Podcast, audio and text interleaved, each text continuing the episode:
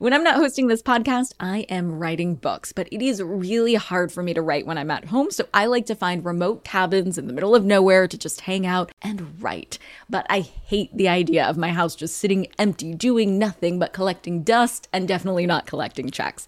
And that's why I'm an Airbnb host. It's one of my all time favorite side hustles. Other popular side hustles are awesome too, don't get me wrong, but they often involve big startup costs. By hosting your space, you're monetizing what you already have access to. It doesn't get easier than that. And if you're new to the side hustle game and you're anxious about getting started, don't worry because you're not in this alone. Airbnb makes it super easy to host. I mean, if I could do it, you could do it. And your home might be worth a lot more than you think. Find out how much at airbnb.com/host. Hey guys, are you ready for some money rehab? Wall Street has been completely upended by an unlikely player, GameStop.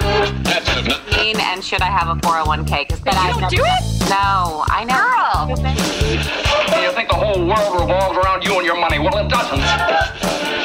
charge for wasting our time.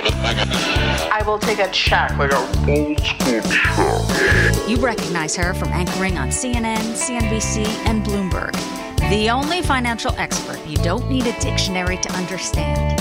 Nicole Lapin. These are some difficult financial times, and I know it can be scary, especially when words like recession and depression are thrown around. Frankly, I'm anticipating that the economy is going to get more precarious before it stabilizes. But this is why I'm here. This is why we have this podcast to help you get through difficult economic times. I chose to focus my career on financial literacy in the wake of the 2008 recession because I saw financial knowledge make the biggest difference in people being able to live the lives they want without huge amounts of disruption.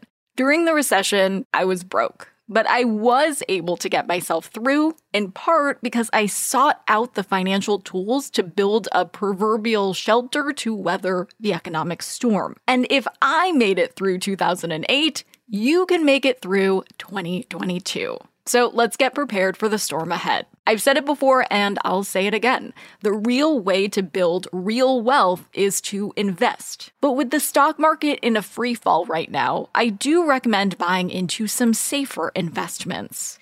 And the best safe investment you can make right now is probably the Series I bond. And I know you are thinking about turning off this episode because bond talk makes you fall asleep. And can I just say, poor bonds. They get all sorts of flack. People think bonds are boring, lame, bad birthday gifts, and so on and so forth. But here's the thing if bonds aren't the sexy investment of the moment, what is? Is it Tesla? Because at the time I'm recording this, Tesla is down 46.06% since the beginning of the year. Is it Apple? Because even Apple is down 27.54% since January.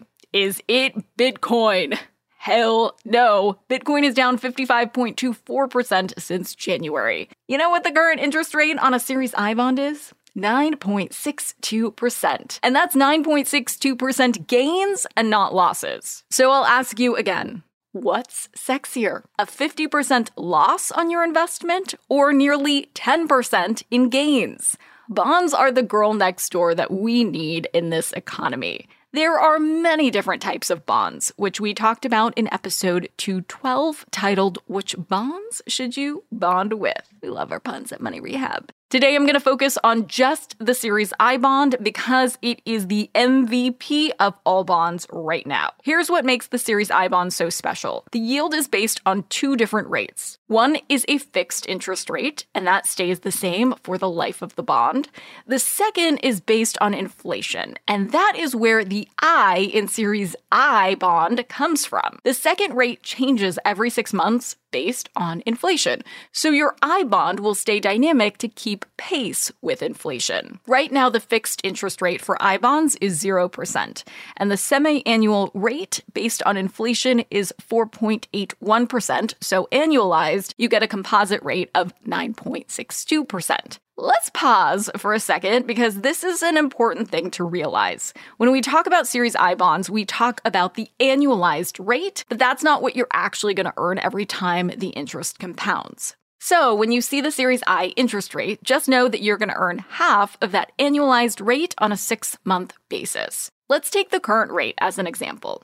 The Series I annualized rate is 9.62%. So if you were to buy a Series I bond now, you would earn half that, or 4.81%, on your investment over six months. And here's another important thing to understand. Even though you'll earn 4.81% during the six month period, your rate may change for the next six month period. Because again, the interest on I bonds adjust for inflation twice a year on May 1st and November 1st. So that annualized 9.62% interest rate can and will change. It will go up, it will go down, depending on what inflation does. And I know this gives potential investors pause because our minds immediately go to a response like, oh, my ROI could go down? Well, screw that. That doesn't look like a good bang for my buck.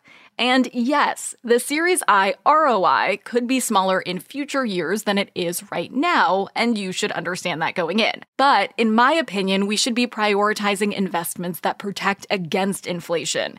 Inflation is a very real force right now that is rocking the economy, and analysts say it is here to stay. Plus, even if your ROI on I bonds shrinks, the lowest it can go down to is zero. In other words, you might earn no interest, but your initial investment will still be intact. So, with I bonds, you're never going to lose your initial investment like you might if you invested in Bitcoin. Just saying. Now, let's talk about the maturation timeline. Once you buy an I bond, there's no further action required from you in order to keep your investment growing.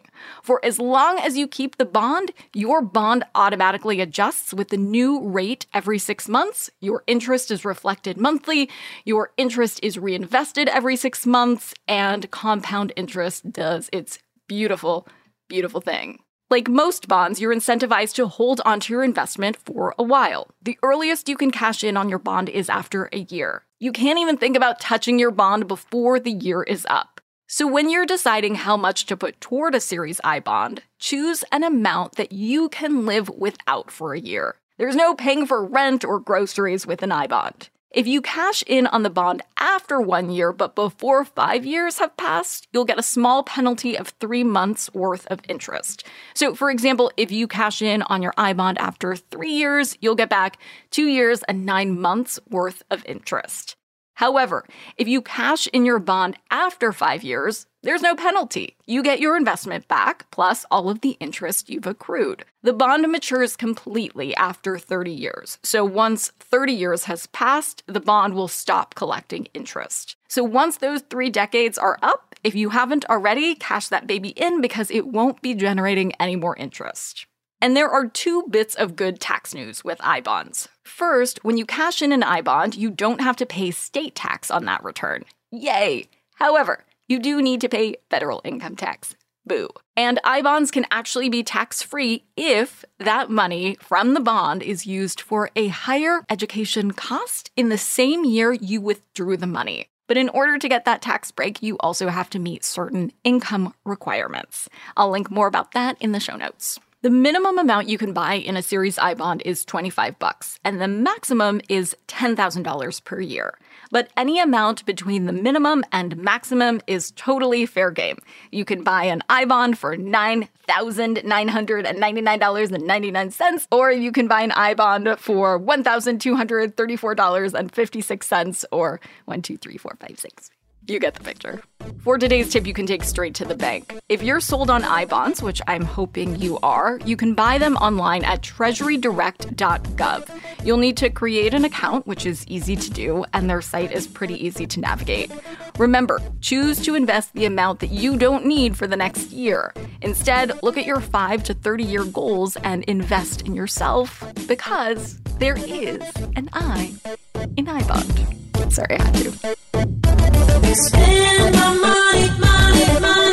Money Rehab is a production of iHeartRadio. I'm your host, Nicole Lapin. Our producers are Morgan Lavoie and Mike Coscarelli. Executive producers are Nikki Ettore and Will Pearson. Our mascots are Penny, and Mimsy. Huge thanks to OG Money Rehab team Michelle Lands for her development work, Catherine Law for her production and writing magic, and Brandon Dicker for his editing, engineering, and sound design. And as always, thanks to you for finally investing in yourself so that you can get it together and get it all.